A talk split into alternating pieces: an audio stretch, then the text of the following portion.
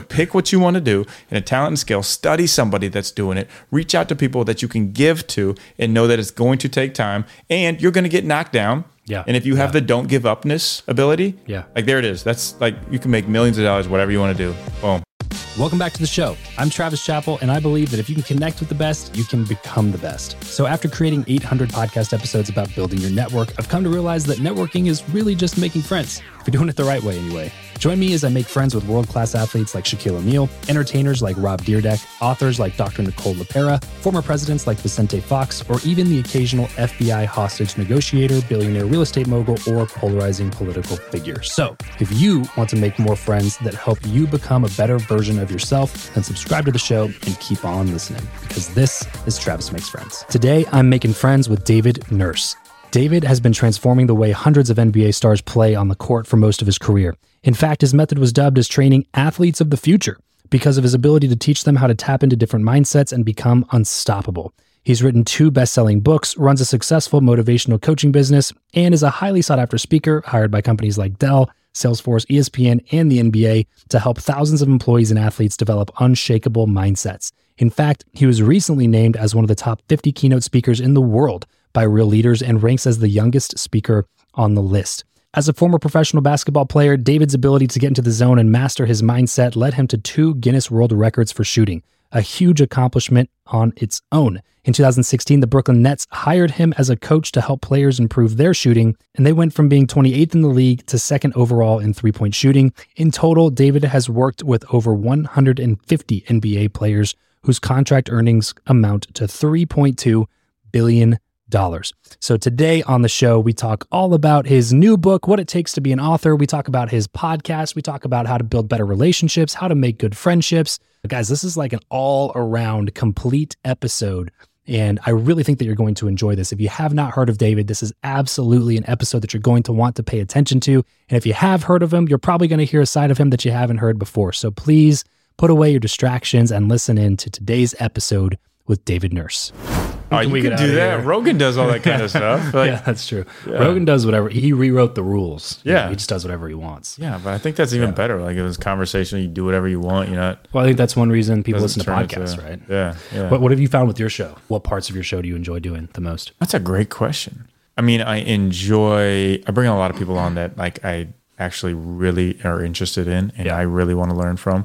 And I've kind of shifted it more to optimizing for excellence. So there's something like I'll have a start to it. I kind of have pretty set flow to it, and then we'll go off it. But I like seeing like what these people are doing in top pressure moments, top situations. Like I just had a Justin Forsett. He was a Pro Bowler, mm-hmm. and his, he got his break as a punt returner.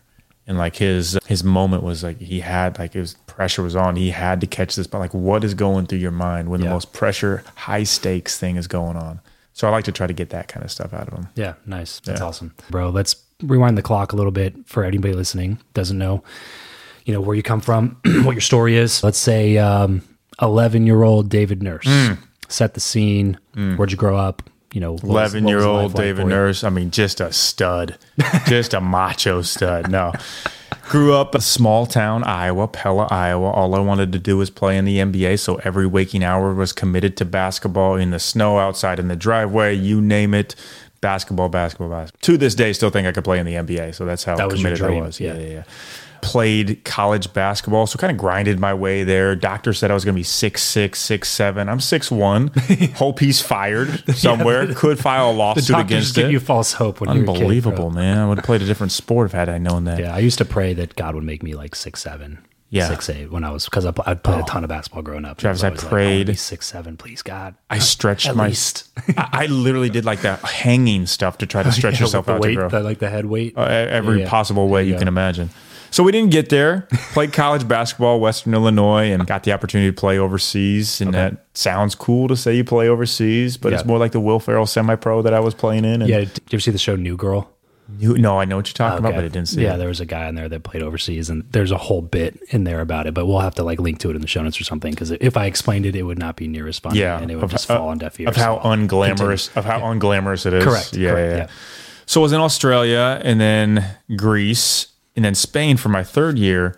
mind you, I still think I'm going to play in the NBA. Like, Yeah. I'm the guy over here doing two a days, film study, and the rest of my teammates are just concerned about drinking beers at halftime and where the party is going to be at after the game. Sure. They've got other jobs, but I'm that committed. It's Just kind of been in my blood through wanting to play in the NBA. Did they pay you enough, like a living wage, to oh, not even close. I think I was like 500 every two weeks, maybe like a thousand a month. like play in the minor leagues and like baseball? Out here? Yeah, yeah, probably. Were I was probably spending more money buying baguettes and tapas over in Spain, and I was in northern Spain, which is it's not even Spain. It's the Basque region. They don't even speak Spanish. It's like when you think Spain, you're like, oh yeah, sunshine beaches. No, cold, rainy mountains like This Seattle. isn't Ibiza. Yeah. yeah, no. So Ibiza. Ibiza. That's when you know you're Spanish. Barcelona. Barcelona.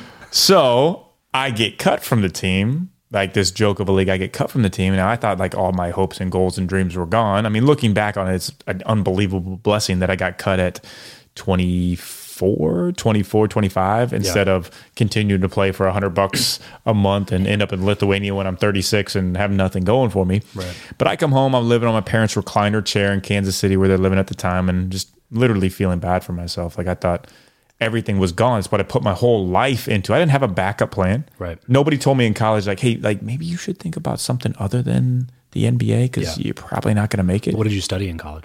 Communications. So basketball. Yeah, pretty much. Business. I got my MBA actually, which Oh, no- no way. yeah, but I mean, uh, uh, sorry, Western Illinois, if anybody's listening to this from Western Illinois, but it's not quite Harvard Business School. can't re- I can't tell you one thing I learned in business school, but I got the paper somewhere. Never used it in my life. yeah, so my mom. This is the big turning point for me. Was my mom would always say these motivational and inspirational quotes. You know, moms are. You know, and I'm.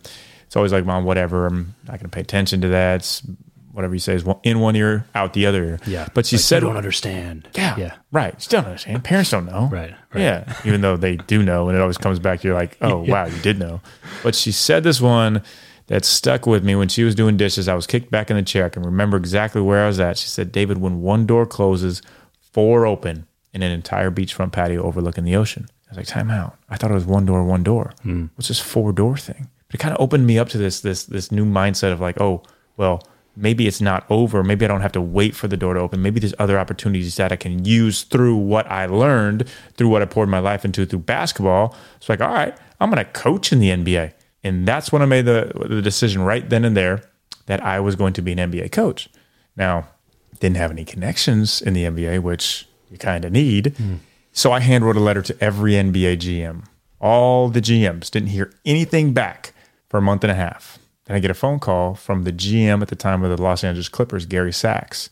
And it's just a quick conversation. And he was just being kind, getting back to me. And it's basically like, you know, good luck with the rest of your life. He said, if you're ever out in Los Angeles, look me up, we'll grab coffee. So I booked a ticket to Los Yeah, Angeles yeah. the next week and took that as an opportunity. stole some of my parents' money, stole all of my money. I was going to be out there doing a basketball Yeah. camp. Funny you should mention. I'll be out there Yeah, uh, Ironic. on whatever day works best for Haven't been to LA in like eight years, but I'll be there next week. Right. So I prepared and I, I went out there and just we hit it off. And that eventually led to me and Gary developing a great relationship. I actually lived with Gary when I moved out to Los Angeles. Oh, no. Every connection stemmed from Gary Sacks to the NBA, to Erik Spoelstra, different coaches. And What year was this when you moved out or when you came out? when I came out to move in with Gary, it was a little bit later. It was actually after I coached with the Nets. So I basically lived for five years out of my car or sleeping on friends' couches. Sometimes friends like I literally had never met before. Like I've mm. got crazy stories on probably potential times I should have been dead on random strangers' couches, but I still slept in it. Or I slept in my couch, or sorry, my car and well lit Walmart parking lots was my go to. Five years of doing basketball camps that I created with these shooting basketball with a line down the center so you could see the rotation. And I do camps for anybody and their cousin that would take me in. Hmm. Melbourne, Australia. I wake up to an email that says Brooklyn Nets shooting coach. Thought it was spam. Didn't know anybody from the Brooklyn Nets. Was curious. Clicked it. The next week, I'm the shooting coach for the Brooklyn Nets. Wow. But maybe we can go into like how they thought that was it. Thought I was in. Yeah. Fired Really? after one year in. One year. Fired. Then I moved out to Gary with Gary. Got it. So what year was that then? Because you said the Brooklyn Nets. So it 2015, 16. okay. Gotcha. Yeah, and I set the foundation for what the Nets are. I don't know if I want to say that because they're not really doing that well. Yeah, that's true. At this point. Yeah, Yeah, but I mean that's not really your fault. Yeah. you can't blame it on the shooting coach. Come on. What was the roller coaster like in that perspective? Like getting a call, you're doing all these basketball camps, driving yourself crazy, and you're like on this high. I finally, I'm in. Oh. This is my career, and then they're just like, "Hey, no, like we're we're good actually." Yeah, it was amazing. It was like so at the time that was probably the worst culture in the NBA, and I got to hmm. see behind the scenes of what NBA culture is actually like. Hmm. Yeah, And because uh, you don't really get that as a fan. no, you don't. Most fans have no idea what's going on behind the scenes, and I can tell you which teams have actually have great cultures, and the majority of teams which have terrible cultures, all centered around a three-letter word called ego, hmm. which is a real thing. Yeah. Not just with players, but with coaches, with trainers, with equipment managers. It's crazy. Anyways, I loved it. I loved it because I never. That's what happens in like these high status fields, right? Oh, It's yeah. like, if, I mean, even if you're an equipment manager, it's still like, yeah, but Oh. I'm an oh. equipment manager in the NBA. trainer that we had would try to control games. He'd hold people out to act like he was having an impact on the games, the wins and losses. Jeez. Yeah, yeah. So I'm I like I'm just this this young 28 year old kid. I'm so excited to be there and Right, working with players, and we just by the grace of God go from 28th in three point percentage to second. Like was not me, but it just happened. Yeah, yeah. I was getting all this pub, this New York media and stuff. It's like hot up and coming young coach. He's, and GM's telling me three year deal will lock you in. Yeah. Then a new head coach comes on at the end of the year, and I'm fired. I'm out. Door shut. But I lean back on what Socrates, my mom, the philosopher, said when one door closes, four open. Yeah. Entire beachfront patio. Came out to LA and I mean, started training NBA players, working with some of the top NBA players on court, mindset. Like you, you were doing that with somebody or you were doing that kind of separately? Yeah, kind of separately. I developed a lot of relationships throughout the NBA and with agents, and Casey Wasserman brought me on to train all his top All Star players. Gotcha. Gotcha. A little bit easier to land something like that after you have the line item on your resume Yeah. of working with the Brooklyn Nets and taking Oh. shooting percentage from this to this and whatever. Totally, man. I could charge more for camps. It was like literally like the Right. best Right. addition bonus to everything that I was doing. And it's funny because like it, everything in my life, and I'm sure you can attest to this too. It's all relationships. It's literally all relationships. Hmm. Yeah.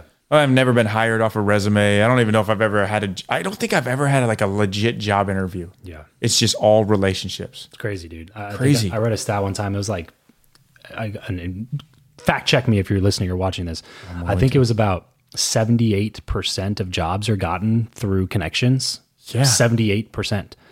I would think more. And it, it, it blows my mind because of the teeny, teeny, tiny segment of people that actually make a concerted effort to go create relationships in areas, in, fields that they want to have a successful career in. It's like, Yeah.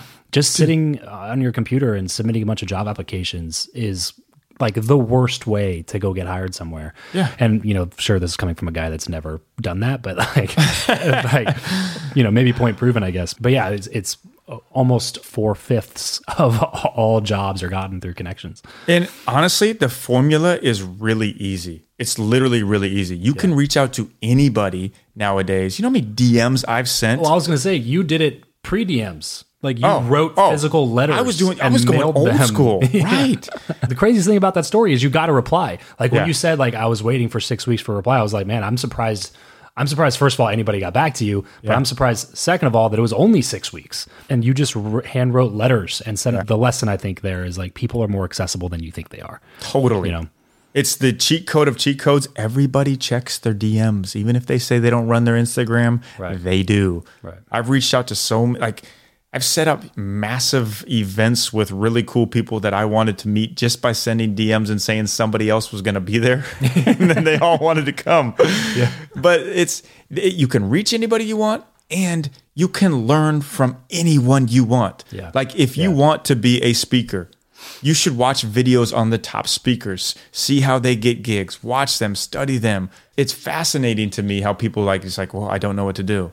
Well, eh, there's so much free content out there. Podcasts, YouTube, study, like literally study, become an expert. I think Rachel Hollis, I think that's literally what she did Yeah. to become who she is. Yep. It's easy. Anybody that I've talked to on the show has been some combination of that. There's not somebody that comes to my mind. I'm sure it's happened over the hundreds of interviews we've done, but there's nobody that's come to that's come to mind right now that was like, just spoon fed most of the things that they got. No. Or, or, or like had a specific plan that worked exactly the way that they said it was going to work when they were coming into it. The- whole like, well, I don't know what to do thing is like, well, welcome to trying to like be successful. You know what Yeah. I mean? Like, well, if you don't know what to do and you're not willing to figure it out, then like go live a mediocre life and fine if that's what you want to do. You know what I'm saying? I don't ever try to superimpose my beliefs, my values, my goals, my dreams on anybody else. But if you do have the same goals and the same dreams and the same, and you're not willing to put in the effort, then like, good luck. You know, Yeah. you're just going to wait to hit the lottery at some point. Like, Yeah. what what's the alternative?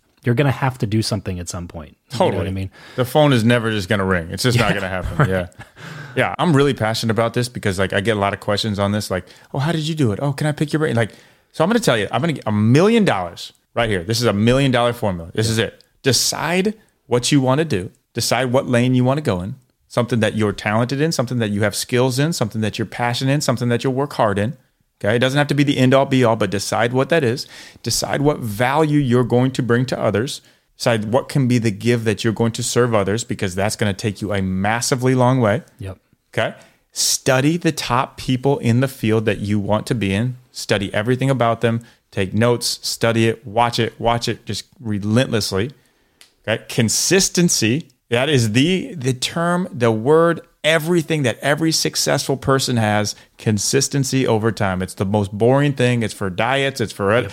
Consistency over time. And if you rep it out, ten years, Yep. eight years, maybe even five years, like you will absolutely get there. So pick what you want to do in a talent and skill, study somebody that's doing it, reach out to people that you can give to and know that it's going to take time and you're going to get knocked down. Yeah. And if you have the don't give upness ability, Yeah. like there it is. That's like you can make millions of dollars, whatever you want to do. Boom. Hundred percent, dude. Hundred percent. It's like the, the way that Ed Mylett says it. That I always like.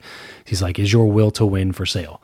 Because if it is, then at some point somebody's gonna be willing to pay that price, mm. and you're gonna find yourself beating yourself up, not achieving the potential that that you have because.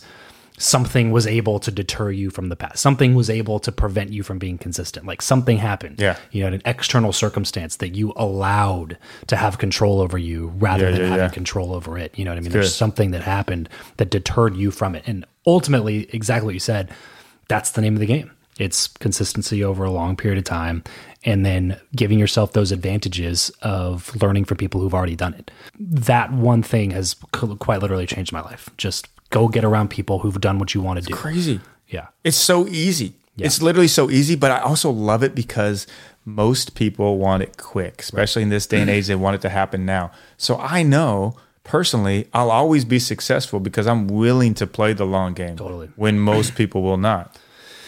Absolutely, dude. So you come out to LA and Mm-hmm. you start working with people kind of more one on one basis and things like that. Where along the path did you decide to get into content and writing Yeah. books and those types of Yep. things? Yep. So I was actually I remember it vividly. I was in this on the Santa Monica court and it was summer working out NBA players. I had like 27, 28 like stud NBA players, hmm. all stars, millions of dollars on the court.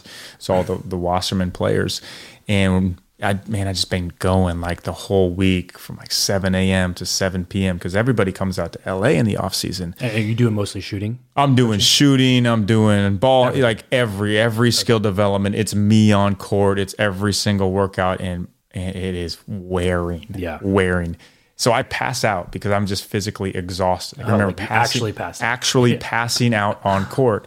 And when I finally came back and everything, I was just sitting there like, wow, dude, like, do I really love doing this? Because every morning when I woke up, I was like, yeah, like I don't, I don't feel excited about coming to the gym. Sure. Now I love being around the people, I love the relationships, but I wasn't excited about teaching a jumper again, saying hold your follow through for the 49 billionth time Right, or teaching a step back. But what I did love was the moments when I got to encourage them, when I got to see them actually Hmm. come to life of excitement of seeing them improve or just seeing them, you know, get excited about something else in their life that I was speaking life into them. And I was like, whoa, this is, I mean, I love this. Yeah. Like there's something to this. Like basketball became the vehicle to Yeah. see like self development happen. Yeah. And I developed a relationship with an amazing friend of mine, Jon Gordon. Oh, and Yeah. he was like, Jon on the show like, a while back. Yeah. yeah, yeah, he's great. He's awesome, super giver, just super talented author, speaker. Yeah. And I kind of just watched him. I was like, man, I could speak. And he started pouring into me. And I was like, I could write books with all these stories that I have with with points, with with learning concepts to them. And so I just started writing, started writing, and eventually Pivot and Go, the first book, kind of came to life after like 92 different chapters got merged into 29. And and I, I, I was like, hey, if I can speak to these NBA players, these corporations, and like they're high level performers, same type of mindset, same type of tools. And a wild story for how I got my first talk was literally through just reaching out, just taking shots. I had a friend mm. at had a friend at Nestle, Nestle Australia, and I was like, hey, who books your speakers? And he's like, "Oh, I'll give you the email." And then I got in touch with that person. They connected me to another person, and mm. finally, I get on a conversation with the person who is one below the person who books the speakers. And they're like, "Okay, well, send over your speaking reel." The heck's a speaking reel? I don't know what a speaking reel is. So my wife's an actor. We got her acting coach. We rented out this little small church and we brought in some friends and he videoed it with me having different outfits, saying different points. and so it looked like I'd given like multiple keynotes and the place was packed and we send it in and I get on a conversation on a phone call with the booker and like, yeah, all right, we want, we want to do it. Let's do it. How, what's your fee? And I just said a number that came to my mind. He's like, yeah, that's good. I was like, dang, I should have said a lot more. Damn it. So that's how I got like my first talk. Most people are like, "Oh, I got to do so many free." Was this post book launch? No, prior to the book launch. Yeah, just just barely prior. I think it was like a few months before the book came out. Yeah. But my first talk was on like a massive stage. Did you have to? Did you give them like a presentation, or did you have to tell them what you were going to talk about? Or yeah, Okay. yeah, yeah, yeah. So I is basically a lot of stuff that was written in the book, for kind of like exactly those Yeah, yeah, those got type of chapters. and and I remember like I like, I didn't know how to give a talk or what to prepare for, and I was talking to a friend, another friend, is like, if you think you're going to practice that thing like three or four times, you're going to fall flat on your face. Yeah. So I tallied every single time that I did it. I did it 163 times before I got up there. Wow. Yeah. And like just I kid you not, I got up there nervous as could be. It was like, God, just take these nerves, take them to higher heights. And it felt like five minutes and the hour was up. Boom. They loved it. Game over. is like, this is what I'm doing. Yeah, that's awesome, dude. That reminds me so because I, you know, I was always doing like preaching camps and preaching things all the time, and I remember coming into the business world and starting to give a couple of talks, and and mm-hmm. then people would ask me about it at the end. It was just like when I would talk to other people about their speaking, it was just so clear how little that they prepared for it. Hmm. They get so nervous. They're they're the people that like depend on the slides. You know, there's a tech glitch, mm-hmm. and then mm-hmm. the tech glitch happens, and then they're like paralyzed. They don't know what to say next because their slide Yeah. isn't coming up. You know what I mean? Yeah. It's just awkward for everybody. And then they they get done. It's like, oh, would have gone better, but the tech, you know, and it's like, well, no, it just means you're not a speaker. You Yeah, know, and there's not, totally. not anything wrong with that, but like, don't pretend that you're just Yeah. this amazing speaker when you're not willing to put in the work to do it. Again, going back to look what other people have done and then go do what they've done. And then Yeah, for yeah. me, especially when it comes to public speaking, for me, over preparation was always the key to calming nerves in any Yeah. situation now is like I apply that. If I ever feel myself have like being really nervous about something, it's just over preparing for it. Yeah. To your point, like It's- 163 times to do that. Dude. That's a lot of practice to go into it. By the time you got up there, like you have nerves for the first few minutes, but then if you practice something that often, your reflexes just take over. Your mind takes over. You don't have to be up there thinking about what you're going to say next. You just say it because you did it a 163 times leading up to it. Preparation, just like consistency, preparation is that is the key to confidence. Not only do you develop more myelin and muscle memory through preparing, but you also develop more confidence because you've prepared. Right. And when you've done that so many times, you can go up there and you know where, like, okay, well, if I stumble, like, I know where I'm going to go. Right. Because I've done it this many times. Yep. And then it, it allows you to be free. Yeah, totally. It- it's just like the whole thing of like people think discipline, discipline and preparation are words that are like "Ah, I don't want to be disciplined and preparation, but they they equal freedom. Like when you're disciplined, when you prepare, then you can be free in what you want to do. And one of the biggest things that I've ever been told, and always have to tell myself before I go up to talk or in any kind of room, like who can I impact? If you literally think like pick out one person. Is there one person that you can focus on? Is there one person that you can change? I know it sounds cliche, but when you take it away from, well, what does my performance look like? Yeah. Compared to is actually like, am I reaching these people? Like, are they actually hearing my message? Not just my words, but hearing my message. Then it takes a lot of pressure off you too. if somebody's listening and they're like, yeah, that sounds like exactly what I want to do, where would you suggest that they start? The, the reason that I asked this to Yeah. preface it is you talk to some people and it's like, oh, I want to be a motivational speaker. And it's like, okay, well, what about you is motivating? Yeah. You know, and it's like, well, I just want to be a speaker. It's Yeah. like, well, like it's really impressive that you were able to get your first ever speaking gig to be for Nestle Corporation Yeah. and to get an actual paycheck for your first ever speaking gig and things like that. Yeah. But like you weren't just some dude that was like, "Hey, pay me to speak to your organization." It was like yeah, yep. they looked at your they looked at what you've done and been like, "Oh, you worked with that person, that person, that person, that person and you learned like all of these different traits that help the most world-class athletes in the world be better." Like you could probably share something with our executives that makes them be a little Mm-hmm. bit better. You had a practical side to what you had done because you had actual proof with real people that what you were going to talk about positively impacted people's lives. Such a good point. And, and I mean, I'd been speaking at basketball camps, coaching clinics. I mean, everything under the sun. Like I had been speaking, so it wasn't like a first thing I'd done. But Right. to your point, if you want to get into that, the secret sauce to this is do something, spend years and years doing something, Yeah. building something, whether it's a company or whatever it is, an expertise, so that one, I mean, you're going to be successful at that. You can probably make some good money off doing that, but then you can speak afterwards. And then you can consult afterwards. Right. The thing that I'm so, like, I'm so glad that I did is that I poured so many years into coaching individual players and and optimization for players and coaching in the NBA because now I can go consult on it. Now I can speak on it. If I try to go and just say, "Hey, I want to be a speaker," like nobody's listening to you. Right. You have to do something first Right. to become a speaker. And that's why, like, especially in this day and age, too, when you see people on social media that's a 25 year old life coach, the hell are you done? my favorite. What, yeah, yeah, what are you doing? You have to have Been married some, for a year and they're a relationship coach. yeah, yeah, exactly. Right. Like, I'm not telling anybody how to raise their kids because I haven't had kids. I mean, I have some theories behind it, but I haven't really been through the trenches of it. I mean, people see speaking and they see it and they're like, oh, he's up there speaking. You don't know the half of it, how tough it is to, to prepare and how much time that it takes. You see it and you want to do it, and people think they can do like it's a competitive, competitive field, and you oh, have to have your differentiators. Yeah, it's like I want to I want to be like the Ed Mylett's of the world. It's like, yeah, well, like maybe like Yeah. build a half a billion dollar net worth Right. before you're like 40 or whatever he did, Right. you know, like Go study you'll- these you'll people's stories. yeah. Right. Go study all these people's stories and you'll see how many years and years it took them to get to where they're at. Right. It's never as fast as you thought it was going to be. No, ever. And even and if it is, those aren't the duplicatable ones. Like you can't take the fringe and be like, that's the path for me. Yeah. Right. Look at someone like a Jay Shetty. Yeah. You know, because like he blew up like crazy. Yeah. You know, like pretty quickly. And because he just went viral that fast. Yeah. You know, you see people like that, and then people will look at that and go like, yeah, but that person didn't. It's like, well, also he still had some like a resume leading up to that that made his story really unique and interesting. Right. Like you like Yep. growing up and going to your community college and then sleeping on your mom's couch for the last three years is not as interesting. You know what I'm saying? Like it's Right. like you're romanticizing what you've done with what you know somebody like Yeah. that has done. Yeah. But also even in that even in that case, it's just like you can't base what you want to do off of the fringe of success. Mm. You know, Mm-hmm. like you have to look at the majority of people and go like, oh, like 98% of really successful speakers have done something incredible in their life. They've done something that makes them more interesting. Like we get, you know, one of my businesses is an agency where we get people booked on podcasts. If I had a dollar for every time somebody was like, "Can you get me on Joe Rogan?"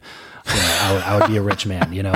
And it's like it's like you're you're completely overestimating. And I'm not trying to be a jerk. It's just you have to understand the just sheer demand that someone Yeah. like Joe has for his show. Yeah. he can pick anybody in the world to, to bring on. Yeah. like you having a marketing agency turns out is not that interesting. You know Yeah. what I mean? He's bringing on people that Yeah. are like changing the way that we view the world. He's bringing on like AI engineers and, you know, billionaires and, you know, even the, his comedian friends. It's like they're still doing something really unique and interesting. They travel the country and tell jokes for a living. Like they always have good stories. They're interesting. They, they're entertaining.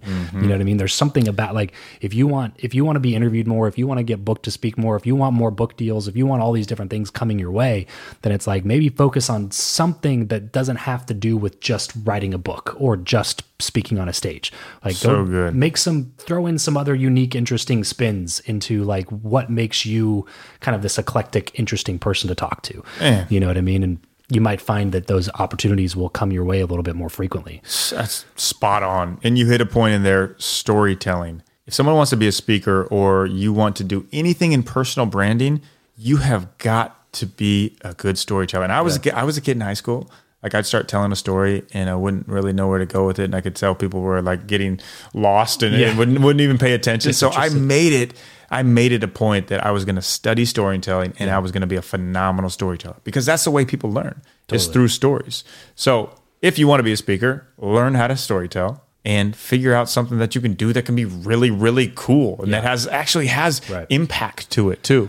And then you're going to be getting booked on podcasts. You know how Joe does it? You know how Rogan does it? He DMs people. Yeah. Lugavere got a DM from Rogan. Hey, I'm on it. Boom. Oh, really? That's how That's he does funny. it. I didn't know that. Yeah, you're not That's reaching funny. out to Joe and getting on his podcast. This ain't happening. Yeah, yeah, you're not. Yeah, and definitely not you in particular. Yeah. You know, because yeah. like they'll accept pitches and stuff, but they just they're very very particular because they can be. Yeah. And that's how it's always going to be with people like that. Anytime where there's that much demand for something. Totally. It's like you have to look at the supply and go like, oh, like there's like 25,000 people that want to be on this show every month. And he brings on like 12 or like yeah. whatever 20 however many he brings on maybe i should you know go back to the drawing board a little bit and yeah. you know look at somebody like a colin o'brady who like trekked antarctica or like completed the what is the explorers eight whatever it is like the six highest peaks and then north and south pole or whatever it's he crazy. Like rode across the tip of south africa uh, tip of south africa all the way down to antarctica or something in record time like you look at people like that and it's like oh he's on on joe rogan it's like yeah because that's interesting as hell you know what i mean like he's done stuff if you look at goggins yeah. or any of these people yeah, you know it's just like try doing some other things besides yeah. only pitching people all yeah. the time on bringing you on. You know, right. I mean, like that path is just such a more difficult path if you would just yeah. focus on doing something first. And I think it's important. Like, you, you got to do it like something that actually has purpose to it is so important too. Yeah, have, and purpose for others because if you're just doing it trying to get grow a brand or so, you're going to sure. drive yourself nuts. Sure. You're going to drive yourself miserable because you'll never be exactly where you want to yeah, be. It's a thirst for status. It's, yeah, totally. And it's, it's a thing that I always remind myself of too. Like in the big picture, in the grand scheme of things, like God's up there probably looking down at me like, David, you know what? It's cute, all this stuff that you're trying to grow. It's cute that you think yeah. you're having a, a big impact, but I, you know what? What are you really doing it for? Yeah, it's a reminder of what I'm really doing it for. And then it's also like a weight off my shoulders of like, people don't know who I am. Yeah, that's a People point. don't like, even when I go to like, Ed Mylett's a good friend, but if you go to most places in different areas, like, they don't know who Ed is. Right, right. And it's just a thing like, majority of people will not, unless you're Justin Bieber, right. majority of the world has no clue who you are. And even think about it in 100 years from now, no one's going to know your name. Yep. No one. Like, think about people that you know 100 years ago. It's probably presidents. Right You probably don't even know your great grandparents' names. I don't. Yeah, yeah. Heads of state. Yeah, yeah, yeah. Yeah, maybe on uh, like five people that you can probably count 100 years from now. Right. So you can either look at that as, as really uh, a downer or just, you know, it's a freedom. Like right. you don't have to, like, don't stress it. Like know that, that God's got the plan for you and you just enjoy it. Yeah. And to your point, go do things that matter to you and that are important to you. Yeah. Yeah. That's, that's a very good point to bring up. I appreciate that. This episode of the show is brought to you by Indeed. We are driven by the search for better. But when it comes to hiring, the best way to search for a candidate is not to search at all, it's to match and match with Indeed. If you need to hire, you need this platform, guys. I'm telling you, Indeed is your matching and hiring platform with over 350 million global monthly visitors, according to Indeed data, and a matching engine that helps you find quality candidates fast. Ditch the busy work and use Indeed for scheduling, screening, and messaging candidates so you can connect with those people even faster. And it doesn't just help you hire faster. In fact, 93% of employers agree that Indeed delivers the highest quality matches compared to other job sites, according to a recent Indeed survey. And look, guys, one of the things that I wish I would have used Indeed for is this matching service. You can search and search and search and search and search all day long, but to actually be presented with quality candidates like like like hiring a a recruiter for you that's presenting people that has actually done the work to vet them and uh, bring quality people in front of you that work by itself is uh, the fact that it's done by a software instead of like a team of high quality recruiters is is pretty insane. So they leverage over 140 million qualifications and preferences every single day, which is why Indeed's matching engine is the best one that you can use. It's constantly learning from your own preferences. So the more you use it, the better it gets at doing the job for you. Join more than three and a half million businesses worldwide that use Indeed to hire talent fast. And listeners of this show will get a $75 sponsored job credit to get your jobs more visibility over at indeed.com slash Travis. Just go to indeed.com slash Travis right now and support this show by saying you heard about Indeed here on the podcast. Indeed.com slash Travis. Terms and conditions apply. If you need to hire, you need Indeed. Okay, so let's talk about writing specifically. Uh, Yeah. the first book was just kind of like, it sounds like, and correct me if I'm wrong, it sounds like you were just like, I want to get into this. Let me just start practicing the skill of writing. And then it turned into this big collection of things that you were able to whittle down into something that actually made sense as a book. Yep. Yep. Was the second one a little bit more like purposeful around a certain topic or title, and Yep. then you kind of went deep on it? Hundred percent. So the first one was, all right, I'm just gonna get all my stories out there, Yeah. and with every story that I have, I'm gonna have a point to it. Like, what is the reason for the story? What's the takeaway from the story? With a tool to it. I'm really big on giving like, okay, actionable things Sure, sure. instead of just telling stories, so people can actually go and apply it. My process, I got on the walking treadmill or treadmill, and I put my laptop on there for an Yeah. hour a day, and I just wrote. Whether Hmm. it was two pages of great writing or two words, which usually was more towards the two words, I would just write, and it became just like a workout. That was my consistency, and I would write. Hmm. And I got paired up with a great flow editor. With a, it was like a small time publisher, but the flow editor was awesome. And she helped me kind of weave the stories together and put it together. And then we continued to work on the next book. So Jon Gordon talking about relationships. The only reason I get a three book deal with one of the top publishers there is, Wiley, is because Jon Gordon. We were sitting in a Miami Heat game watching our friend Erik Spoelstra coach, and uh, Jon's like, "Hey, why haven't you talked to my publisher?" It's like, "Well, you haven't introduced me." Like, okay, well, we'll get on a call with them tomorrow. We'll get you a three book deal. there it was. That happened. That's the power of relationships. Yeah, yeah. The amazing guy that he is. So the second book was yeah, it's very like okay, we want this one to be more business approach. We want this is the breakthrough formula, taking from years of training NBA players and working with coaches to like what is the formula that actually leads to people having regular occurring breakthroughs and not just little happy accidents that happen. Hmm. So that was more of a structured approach. Regular recurring breakthroughs. Yeah, because breakthroughs, like people always are like, yeah, I want that breakthrough. I'm gonna get a breakthrough. Uh, what's a breakthrough? Yeah, they look at it as like super lucky. Yeah, they don't have much influence over it. It's an abstract term, right? it's just it's just by happen chance. But there's a formula that the most successful people do on a daily basis, consistency that actually lead to breakthroughs. So that book was more of a structured, but same type of way, like an hour a day, boom, boom, boom. And now this third book that I've just turned in that's coming out in April of 23, which is a whole different style. Like this is those two first books had some of my stories in them, mm-hmm. but now this one has zero of my stories in them. Mm-hmm. And this next one, as an author, you get more excited about the next book, always the next book. But this one's awesome. And I'm not like, I think it's awesome. And also, I also have to give a lot of credit to my wife who knows the English language better than anybody I've ever been around. like, I'll write and I write like I talk. And then she, she'll go through it. She'll be like, you you cannot say, there's like 13 negatives in the same sentence. Like, that doesn't work. so she cleans everything up for me, which is yeah, yeah. amazing. She's the first edit. She's the first edit. She's the last edit. She's the creative brain behind majority of things that I do. That's awesome. She's an actor and producer and, and super creative. So like, I'd be lying if I said a lot of the ideas were mine because they're not. Like I'll go out there and talk and I'll write and I'll do it, but a lot of the ideas come from her. But anyways, it's all on taking action. So I've done studies, surveys for a long time on the I, the main reasons people don't take action. Yeah. And there's nine main areas. It's like I'll give you some examples fear of other people's opinion, scarcity mindset, blaming the past, different ones like that of like, okay, well, this is why I'm held back from taking action. So I want people to be able to read it and see Mm. what's holding them back. Like, why is it? Like, What was there- stories am I telling myself? yeah, what stories? But like, am, am I not taking action because I'm actually afraid what other people think, or is it, hey, I got burnt by the past, so I don't want to try it again? Hmm. And so you're able to resonate with a certain type of archetype. Yeah. And then I, I have these stories from people in history of crazy people that just changed the world. That a lot of people don't know their names, mm-hmm. but they had that crux when they had the decision to, well, should I not take action because this is what's holding me back, Yeah, or do I take the risk? And I show it like how they took the risk and changed the world of by doing so, basically to empower people like you can do it too, and giving them tools at the end of it. But anyways, the writing process always starts with me just throwing slop out there. Like it's never like it's the brainstorm I, think, Uh, phase. yeah, who, who was it? Greg McCowan.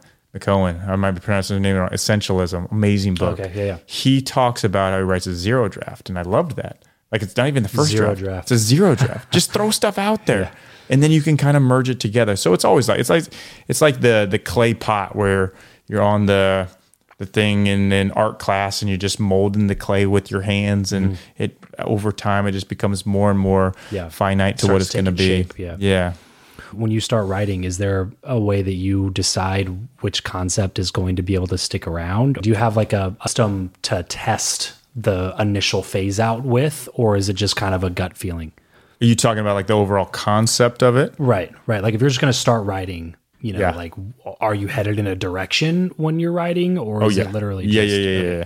So I've got a list of about ten books that I want to write. Got it. And they're all based on like what people are saying or what I'm getting feedback on when I'm speaking or what like points that I know people need. and it. and yeah, I'll send out different types of surveys to kind of test it and feel it if it's something that people would like to my email list or people that I know. But there's always a direction to it.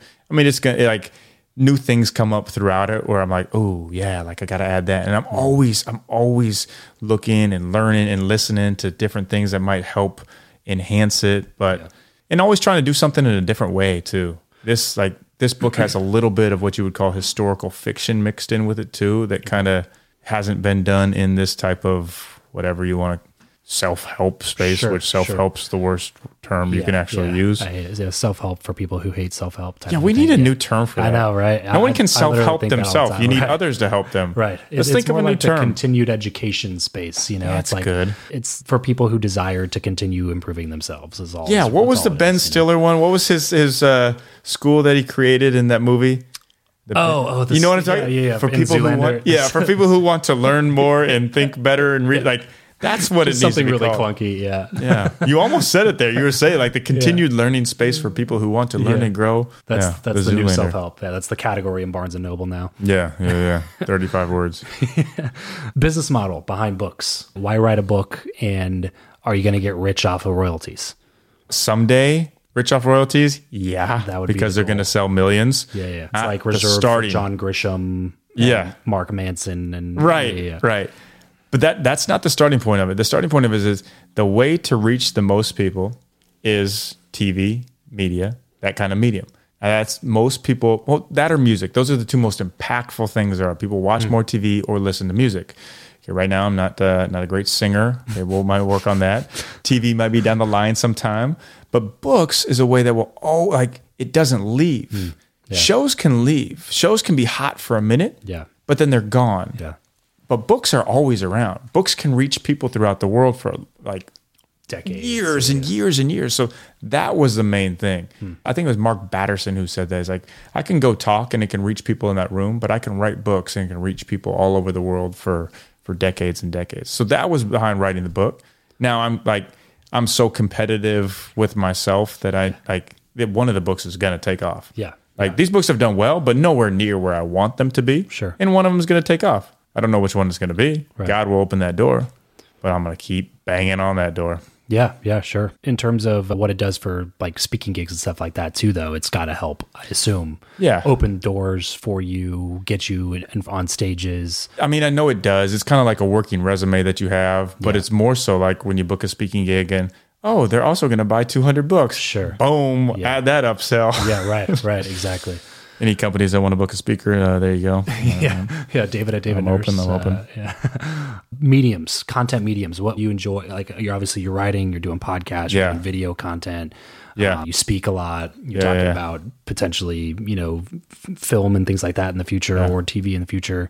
What What are the things that you enjoy consuming, and what are the things you enjoy creating? Totally great. So I enjoy consuming podcasts Okay. and I enjoy creating podcasts. I love consuming podcasts. My kind of my my go-to is in workouts. That's kind of my time to learn. And I'll have a faith podcast, some kind of sermon. I'll have a book that I'm listening to, all audiobook, never read any books. Yeah. And then I'll have some kind of whatever interest I'm into, whether it's investing or it's fitness or something. So I kind of hit three different podcasts on 1.5 speed Yeah. during that time. What What are some of your favorites?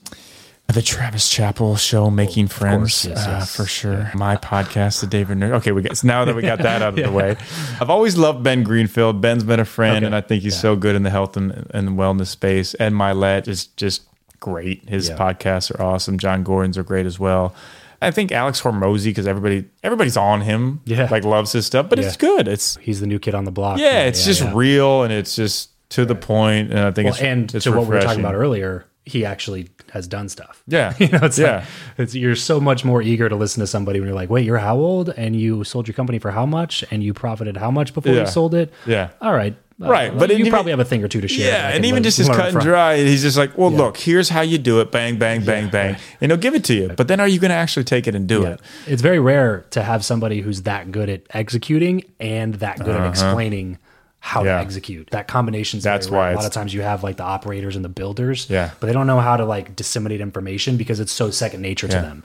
Like they don't know how to tell you to do it because they're just like, I don't know, you just you just do it. You just fucking do it. You That's know. how most NBA superstars are. That's why they're not great coaches Yeah. because they just have been that gifted. Right. But yeah, that's a rarity. Uh, Andrew Huberman's a good friend, and it's funny his pod, Oh, cool. his story with the podcast. So I was with him at Erewhon and Max Lugavere, a, a friend we were talking about before he started the podcast, and I remember him telling us like, "Hey, I'm, I'm yeah, I'm going to do this podcast," and I'm over here like I had a podcast. I'm like, and I give him the whole spiel that I give about like, "Hey, you got to be really committed to it. You got to do it because you love it. Like, don't expect it to get." And he's probably there thinking like this dumb dude, and he blows it up. But his, I mean, his another rarity of being so crazy smart, but Yeah. able to give it to the masses, able to simplify it. Like that's an His incredible gift. Massive, huh? It's Yeah. taken off. Blown Yeah, up. I take all credit for that uh, inspiration. Thank you, Andrew. Oh man. And so that's what you like consuming. What do you like creating? I like. I love creating podcasts. I love the interviews. I love More getting to know people. Nah. No, like Writing and speaking are number one Okay. for sure. I'd probably say speaking. I mean, it's it's a one A. It's a one A, one A. Yeah, yeah, yeah. No one Bs. For for writing and speaking. Yeah, so- yeah, those together. And podcast for the relationships and just the, I mean, the people that I bring on, I love learning from. Every- So crazy how many people have great stories. Crazy man. How, Yeah. Like there's all like even if you're talking about Rogan, like the dude does one a day, and it's with someone I've never heard of who has a phenomenal, mind blowing story. So- This so world is Yeah. nuts. There's so many talented, Right. gifted people in this world. And it's so crazy because people can exist outside of your existing kind of echo chamber. Like Yeah. you, like you think you know so many Yeah. people, Yeah. and you do. and then you go s- like one step over, and it's like I don't know who any of those people are. Yeah. We're doing four or five interviews over the you know today and, and, and tomorrow, and everybody I talk to is like, oh, who else are you interviewing? And every person I've talked to so far, when I've said other people I'm interviewing, none of them have known each other. and it's like, but you're you are all really big, doing amazing things in, your, your- space. Yeah. But then it's like you go one step outside of it, and it's like, who, what? You know what I mean? It's like it's it's, it's crazy. It's how so funny. How many awesome people are out Yeah. there? You know. And then if you ever want to humble yourself, look up the top cricket players in India and see how many followers they have. you probably don't even know what cricket is or ever have thought about it, but but look that up and then think of your if you have a lot of followers. That's so. That's a I did really it good insight. a couple weeks ago. You did it, yeah. And then you, and then I was like, wow, I'm just oh, fell into depression for a few days. Yeah, yeah. wish I played cricket. Oh man. So what's next, dude? What are some of some big goals, some aspirations? Man, I've always got a lot of things that I'm. I don't even say juggling. I, I work better when I have a lot of things that I'm growing and I'm slowly pouring a little bit into each one. Yeah. I'm gonna do a big movement for the youth, kind of like remember Dare. Dare with it, yeah, they did a great job getting into high schools and middle schools, but it wasn't really cool. Uh, Yeah. and they did it for drugs. Obviously, I'm going to do it for mental health awareness, and I'm pulling together some big names to a big movement for the youth to help Oh, cool. speak to them. There being kind of the, like the lame thing. Yeah, Other people like I was like the good Christian kid, right? So I didn't Right. like that never never made our made its way into schools in our school, but I remember like that was the kind of wide perception of it at the time. yeah, and I mean, it- they did a great job getting into school. Somehow they figured that out, but no one wanted to listen to a cop and a goofy dog and a mascot come tell you about doing drugs. So I'm going to make it a cool way to Yeah. help fight mental health. Uh, the next book. Mm, I mean, I'm sure me and Taylor have some crazy cool trip. Oh yeah, we got Hawaii coming up. We just came back from Italy. Oh, nice. Time with Taylor is the best. I don't know. There's probably like 16 other things going on there, Yeah. and I can't remember right now. But we'll let you know when we do.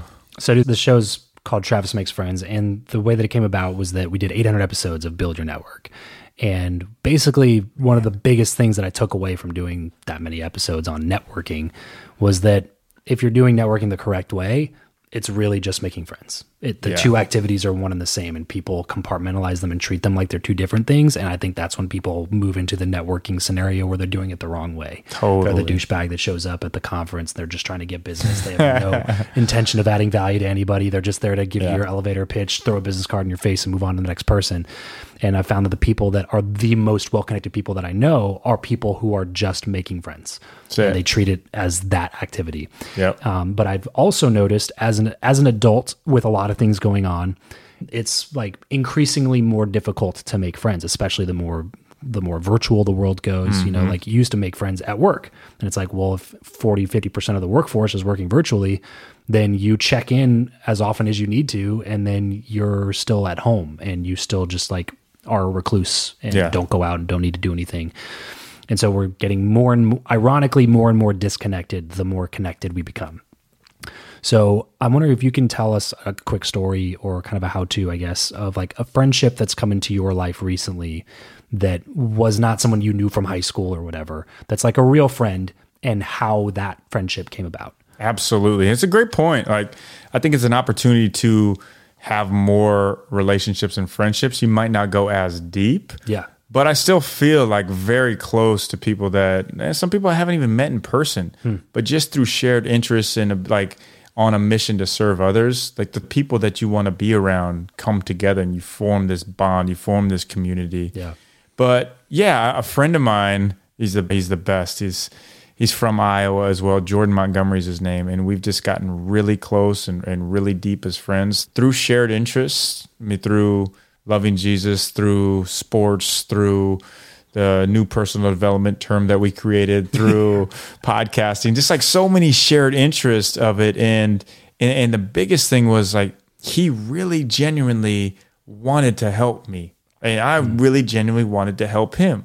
And I think in that like that sense of I mean that sense of not necessarily business growth, but like going out of your way to not just like, hey, I'm going to connect you with somebody, but I'm going to see it through and I'm going to make sure like everything goes smooth and, and going above and beyond. Hmm. Same with Joel Marion. Joel Marion and, and I know you know Joel, you've had him on this podcast, have become very close because he's that kind of guy. Yeah. And I'm that kind of guy. Like I love, like I love developing relationships, and I love celebrating other success. Like that's why I love coaching NBA players and see them get whatever accolades that they get. Like that's my guy. I'm cheering them on.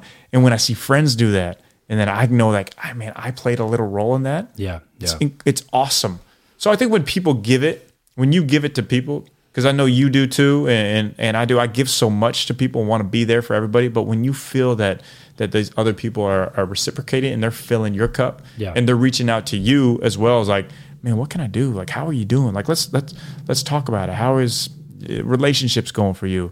Those are the ways that it, it goes deep. Yeah. And then through it, like like you said, these people become very good friends. And then we're like, man, let's do some crazy business stuff together. Let's create some stuff. Right. So me and Joel, me and Jordan, or me and Jon Gordon, like this stuff happens naturally from that. It's not the hey, let's do this thing and then we'll go deep. Right, right. It's always the deep first. And it wasn't connecting off of a business card at a conference and being like, let's go into business together tomorrow, you know? I don't think I've had a business card since like 2013 when I was doing basketball camps. Yeah. Like this is this is terrible.